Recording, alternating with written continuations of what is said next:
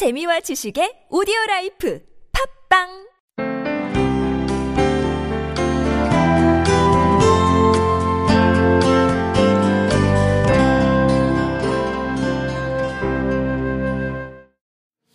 오늘 우리 같이 나눌 말씀은 요한복음 이십 장 말씀입니다.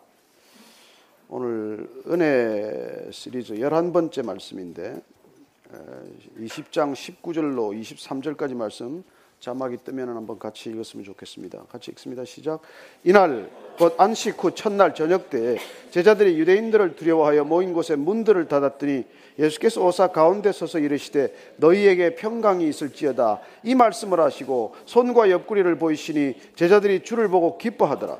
예수께서 또 이르시되 너희에게 평강이 있을지어다 아버지께서 나를 보내신 것 같이 나도 너희를 보내노라 이 말씀을 하시고 그들을 향하사 숨을 내쉬며 이르시되 성령을 받으라 너희가 누구의 죄든지 사하면 사하여질 것이요 누구의 죄든지 그대로 두면 그대로 있으리라 하시니라. 아멘.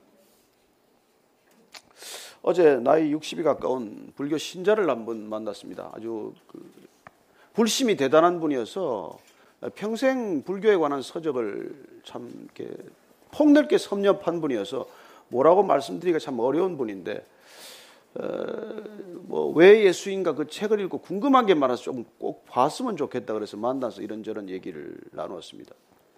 한 세 시간 가까이 참 많은 질문을 받았어요. 그런데 이제 이분이 결국 믿지 못하는 것은 창조, 부활, 성령, 성경을 읽어도 그런 말을 본인은 불교적 패러다임에서 해석하고자 하기 때문에 이게 안 풀리는 부분이라는 거예요. 예수님이 도대체 내 죄를 대속하셨다, 내 죄를 용서하셨다 이 말씀도 개념이 안 잡히는 이제 그런 분이에요.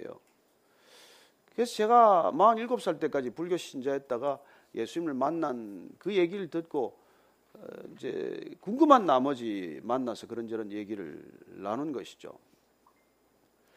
근데 오늘 이 우리가 읽은 성경 본문은 예수님이 부활하신 장면이에요. 성령을 선물로 주시는 장면이에요. 이 가장 어려운 기독교의 핵심 이 진리가 여기 포함되어 있는데 이걸 예수님을 제대로 알아도 이 부분에 걸리는 사람이 많은데 예수님을 전혀 모르는 사람이 이 말씀을 들으면 무슨 말을 하는지 알 수가 없게 되는 것이죠.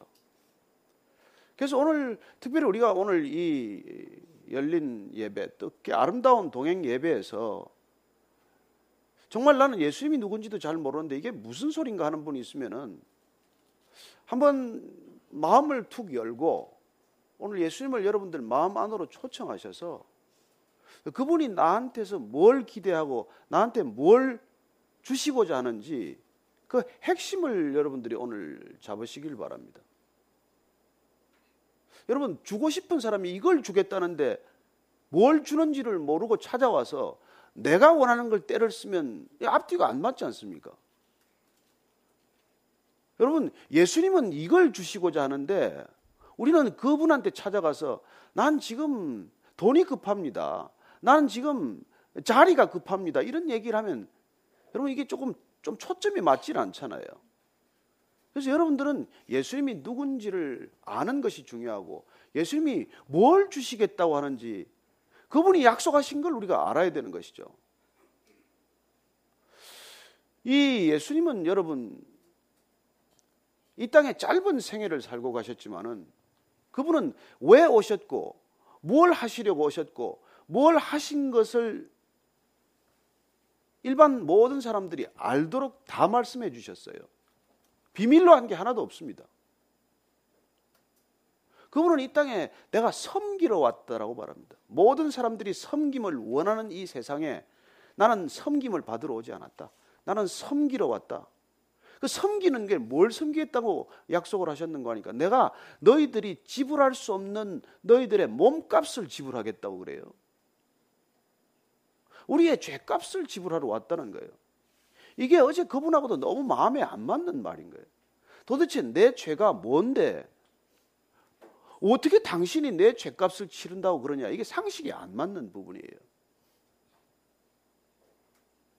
그래서 이 죄 문제에 대한 기본적인 생각이었기 때문에 구원이라는 관념을 받아들일 수가 없는 것이죠.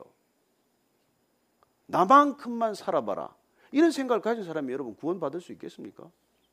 너희들이 나만큼만 살아봐라, 이 크리스찬들아, 이런 생각을 가지고 있는 사람이 크리스찬이 뭐라고 한들 그 귀에 들어오겠어요. 그래서 이 크리스찬들이란 말이죠, 정말 예수님을 증거하거나 예수님을 설명하거나 예수님을 드러내는 삶을 살지 않고서는 잘 전해지지 않아요. 오늘날 교회가 어려움을 겪는 까닭, 목사들이 조롱을 받는 까닭, 크리스찬들이 손가락질 받는 까닭은 받아서 싼 짓을 하고 살기 때문에 그래요. 예수님이 약속한 것과 상관없이 사니까. 예수님이 이런 걸 선물로 약속하셨는데 단에 올라가서 예수 믿으시오, 이것도 줄 것이고 저것도 줄 것이고 다 구하십시오, 구하는 대로 다 받을 것입니다, 그 얘기만 해. 앞에 분 쏙 빼고, 내가 너희에게 이런 말이 너희 안에 거하면 그러면 구하라, 무엇이든지 줄 것이다. 예수님의 말씀을 모르니까 내 원대로 구한단 말이에요. 예수님을 알면 예수님이 원하는 걸 구하게 돼요. 아버지를 아는 효자는 아버지가 원하는 걸 구하게 돼요. 그래서 오늘 예수님께서 그동안 제자들을 데리고 다녔는데, 아니 그 한 제자는 예수님을 팔고 자살해버렸고, 열한 명들은 지금 아주 두려움에 사... 십자가에서 처절하게 죽어가는 모습을 보고 저분이 진짜 메시아 맞나? 이런 의심들이 제자들한테까지 찾아온 것이죠. 그래서 그 제자들은 모여서 정말 두려움 가운데 문을 잠그고 지금 굳게 숨어 있는 거예요. 무슨 일이 우리한테 닥치려나? 예수님께서 부활하셔서 놀랍게도 이 제자들부터 찾아가십니다. 여러분이 부활했으면 누구부터 찾아가겠어요? 저 같으면 저는 빌라도부터 찾아가죠. 저는 대제사장부터 찾아가죠. 너 그렇게 사는 게 아니다, 너 정신 좀 차리고 살아라, 내가 뭐라 그랬냐. 그리고 그 손에 못 박은 놈들 불러가지고 너 이걸로 끝난 줄 알았지? 그러지 않겠어. 그게 우리는 인간의 성정 아니겠습니까? 그런데 예수님께서는 한 번도 자신을 십자가에 못 박고자 관련된 연루자들을 아무도 찾아가지 않았습니다. 그 사람들을 놀래키기 위해서 부활한 게 아니니까. 그분은 십자가가 끝인 줄 알고 절망하고 낙심한 제자들을 다시 일으켜 세우는 일, 그들이 진정한 교회가 되는 일, 그리하여 인류 역사의 물줄기가 바뀌는 일, 그 일이 그분의 관심이기 때문에 제자들부터 찾아간 거예요. 그러나 무덤에 찾아온 사람들은 제자들이 아니에요. 여자들이에요. 마리아들이에요. 그때나 지금이나 여자들이 대단해요. 이 마리아들이 무덤가에 찾아가가지고, 제자들은 거기 갈 생각도 안 했어요. 왜냐하면 거기 로마 군비병들이 지키고 있으니까 두렵죠. 그러나 갔더니 이미 돌문이 열려있고 예수님 옷이 그냥 개켜져 있는 상태로 안에 꼭 누에 고치가 빠져나가듯이 그렇게 수의가 개켜져 있는 거예요. 이상하지 않습니까? 그래서 그 현장에서 드디어 마리아가, 막달라 마리아가 예수님을 만났기 때문에 놀란 나머지 예수님께서 너 가서 내 형제들에게 이 소식을 전하라고 말해. 그렇게 내 죽을 때 다 도망간 애들이 무슨 형제들이에요? 예수님은 종이라고 하지 않고 너희들을 내 자녀들처럼 삼으시더니 드디어 나를, 이 제자들을 형제들이라고 부르기 시작해요.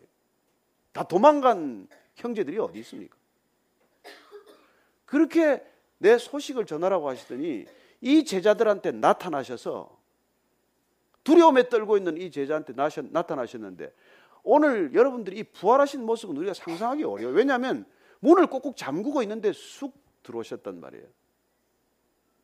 유령인가 하는 생각이 드는데 쑥 들어오셨어요. 그리고는 손을 보여주신 거예요.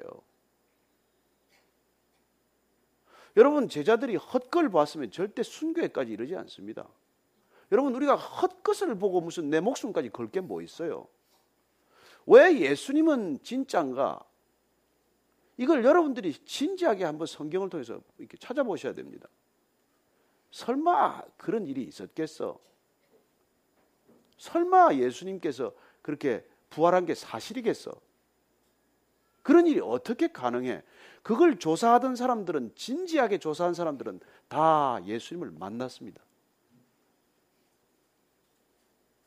저는 여러분들이 의문이 들 때 진지하게 한번 그 문제에 태클해 보기를 바랍니다. 그 예수님께서 그렇게 제자들을 찾아오셔서 첫 번째 하신 말씀이 샬롬이 샬롬, 평안이 있을지어다. 여러분 인생에 가장 여러분에게 필요한 건 샬롬이 샬롬, 평강이에요, 평강. 왜냐하면 인간 존재의 근원은 불안이에요. 죄인들의 본질은 불안이에요. 인간이 자의식을 갖기 시작하면서 끊임없이 시달리는 것은 근원적인 불안, 존재론적인 불안, 헤어날 수 없는 불안. 이 불안이 우리를 끝까지 끌고 가기 때문에, 그래서 여러분 실존 철학자들도 자살하고, 어니스트 헤밍웨이 같은 노벨 문학 수상가도 자살하고, 그렇게 불안한 삶을 살아가는 이 시대가 지금 극대화된 불안의 시대를 낳고 있는 것이죠. 예수님께서 오셔서 제자들조차도 불안해하고 있는 이 상황에 샬롬, 평안이 있을지어다. 예수님이 우리한테 다가오시면 제일 먼저 우리한테는 샬롬이 임하기 시작하는 것이죠. 여러분 불안하시다면 반드시 예수님을 만나셔야 합니다. 이 근원적인 불안의 문제를 해결하기 위해서 요가로 가는 사람도 있고, 명상을 하는 사람도 있고, 선불교에 심취하는 사람도 있고, 많은 영성 수행 훈련이 있어요. 그러나 그 수많은 영적인 훈련 수행 과정에도 불구하고 존재 근본에 관한 문제에 답을 준 것은 없습니다. 나 자신의 존재론적인 불안에서 해탈했다, 득도했다, 벗어났다고 하는 사람도 갈 곳이 없어서 윤회, 영원히 윤회하는 거예요. 여러분 윤회란 이름이 좋아서 윤회지 영원한 방황이요.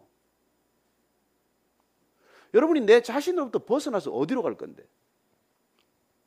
여러분 자유는 freedom from self로 끝나지 않아요. freedom to God로 완성돼야 한다는 것입니다. 오늘 예수님께서 우리를 샬롬케 하는 것은, 이 샬롬이 있어야, 이 평안이 있어야 여러분 제자들이 드디어 일어서서 이 예수님이 원하시는 것을 바라보고 이 예수님이 가시고자 하는 것을 따르기 시작한다는 거예요. 불안하면 못 갑니다. 왜 평안이 필요할까요? 불안하면 어디를 못 가요. 방문 걸어 잠그고 있어야죠. 평안해야, 담대해야, 샬롬이 와야, 그래야 우리는 어디든지 갈 수 있는 것이죠. 교회는 시팅 캐패시티가 아니라고 말합니다. 교회는 샌딩 캐패시티라고 말합니다.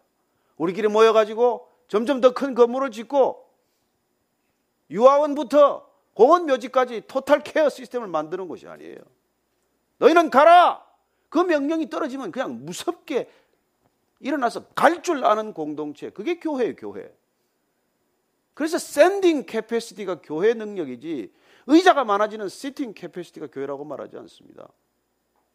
주님은 열두 제자로 시작하셔서 열두 제자로 끝냈어요. 열한 제자로. 해마다 스물네 명, 마흔여덟 명, 구십육 명. 성장이 목표가 아니에요, 우리는. 샌딩 캐패시티는 곧 스캐터링 캐패시티, 흩어지는 능력. 그래서 열두 제자들은 다 흩어졌어요. 다 순교했어요. 베드로는 예수님은 바로 못 박혀 죽었는데 어떻게 내가 예수님처럼 못 박혀 죽을 수 있냐. 나는 거꾸로 매달아라. 그래서 본인은 거꾸로 매달려 죽었어요. 여러분 그게 복음이에요. 그게 복음이에요. 그게 복음의 능력이에요. 근데 그게 어떻게 해서 그런 능력이 생기냐는 말이에요. 흔들리지 않는 샬롬, 이 평안이 있어야 돼. 무슨 무슨 일만 있으면 깜짝깜짝 놀라고, 무슨 일만 있으면 가슴이 철렁철렁하고, 어디를 가요 가기는? 집에서 문 밖에도 못 나가겠구만. 예수님께서 제자들을 찾아오셔서 첫 번째 선포하는 이 놀라운 선포, 샬롬. 이 평안이 여러분들 이 세상에서 얻을 수 없는 거예요. 돈이 좀 없다가 있으면 평안합니까? 그렇지 않습니다. 돈이 생기면 더 불안해요. 권력이 있으면 평안합니까? 아니요. 권력이 점점 생기면 집에도 보초병 세워야 돼요. 청와대 안에 갇힌 거예요. 인기가 있으면 여러분 덜 불안합니까? 아니요. 인기가 있으면 발이 둥둥 떠가지고 더 불안해요. 언제 나는 떨어질래나? 언제 인기가 추락할래나? 여러분, 이건 절대적인 근원으로부터 오는 평안이 아니고서는 해결되지 않는 문제예요. 예수님이 오셔서 우리에게 첫 번째 선물하시고자 하는 가장 본질적인 선물은 평안이에요. 평안. 고난이 면제되는 건 아닙니다. 어려움이 없어지는 게 아니에요. 힘든 문제가 사라지는 게 아닙니다. 여러분, 인생은 죽는 날까지 힘들어요. 바다의 파도가 잔잔한 날이 어디 있어요? 그 깊은 바다로 가면 다 바다예요. 바다. 저는 내가 남극까지 가면서 여러분 큰 풍랑을 수없이 만났지만은 남이 사십 도, 북이 사십 도, 이 사십 도선은 늘 풍랑이 있는 곳이에요. 그래서 rolling 사십라고 그래요. 포효하는 사십 도선. 오십 도선을 가면 screeching 오십라고 그래요. 배가 부석거리고 삐걱거리고 배가 부서질 것만 같은 풍랑이 있는 거예요. 그런 걸 뚫고 넘어가야 우리는 남극 대륙에까지 가는 거예요. 여러분, 배는 항구에 있기 위해서 만든 게 아니에요. 그런 항해를 하기 위해서 배가 만들어진 것이지, 항구에 바다 없는데, 여러분 적도에 가면 거기는 무풍지대라서 풍랑이 없어요. 거기는 거기에만 항해하기 위해서 배가 있는 게 아니라고요. 그 배가 그런 그런 어렵고 힘든 파도, 풍랑, 태풍을 만나도, 그러나 여러분 풍랑을 만나고 태풍을 만나봤지만 풍랑을 걱정할 일이 아니야. 태풍을 걱정할 일이 아니요. 배에 물이 새나 안 새나 이걸 걱정해야지. 여러분, 배에 물이 새지 않으면 태풍도 건너가는 거예요. 저는 여러분들이 어려움이 없을 거라고 기대하지 마십시오. 이 어려움을 면제시켜 달라고 기도하지 마세요. 샬롬을 달라고 기도하세요. 평안을 달라고 기도하세요. 흔들리지 않는 평안, 어떤 상황에도 두렵지 않은 평안. 그런 평안보다도 더 큰 능력이 없기 때문에 주님께서 오셔서 첫 번째 주는 건 샬롬, 평안이 있을지어다. 두 번째 주시는 선물, 너희에게 평강이 있을지어다. 그러고 나서는 평강이 있어야 아버지께서 나를 보내신 것 같이 나도 너희를 보내노라. 이 샬롬이 있어야 어디든지 가는 사람이 되는 거예요. 이게 없으면 못 가니까. 그리고는 예수님께서 그들을 향하여 숨을 내쉬면서 성령을 받으라 그래요. 성령을 받으라. 숨을 내쉬면서 성령을 받으라 그래요. 여러분, 이거는 새로운 창조적 행위예요. 창세기 이 장 칠 절을 보면은 하나님께서 인간을 진흙으로, 흙으로 지어지고, 여러분 인간은 본질이 흙입니다. 그래서 가만 그냥 묻으면은 나중에 우리가 죽고 나서 묻으면은 흙으로 돌아가는 거예요. 재료가 흙이에요. 여성은 조금 이렇게 원재료가 나와서 본 차이나 계열이지만은 남자의 갈비뼈로 만들었대나.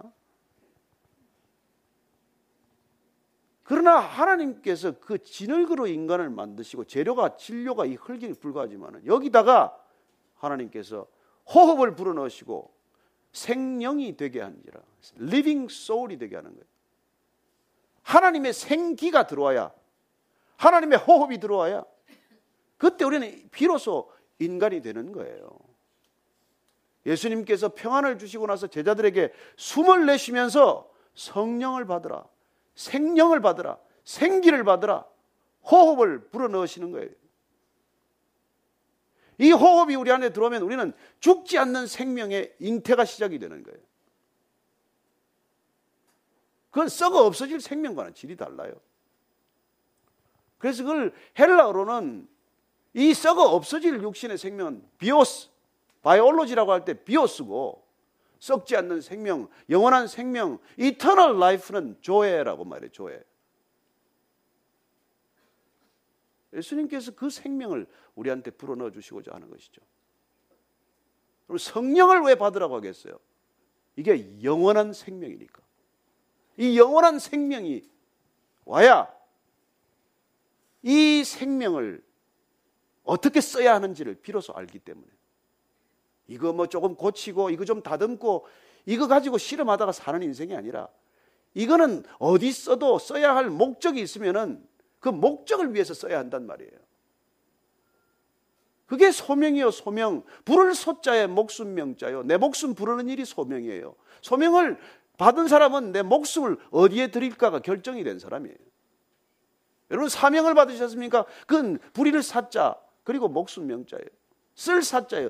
목숨을 어디다 쓸 거예요? 어디다 쓸 거예요? 그냥 하루 종일 내 생각하느라고 그냥 쓰는 겁니까? 그저 얼굴 좀 다듬고 고치고 이렇게 시간 쓸 거예요. 그거 고쳐서 뭐 할 건데? 괜히 주민등록증 대조만 어렵게 만들지 뭐.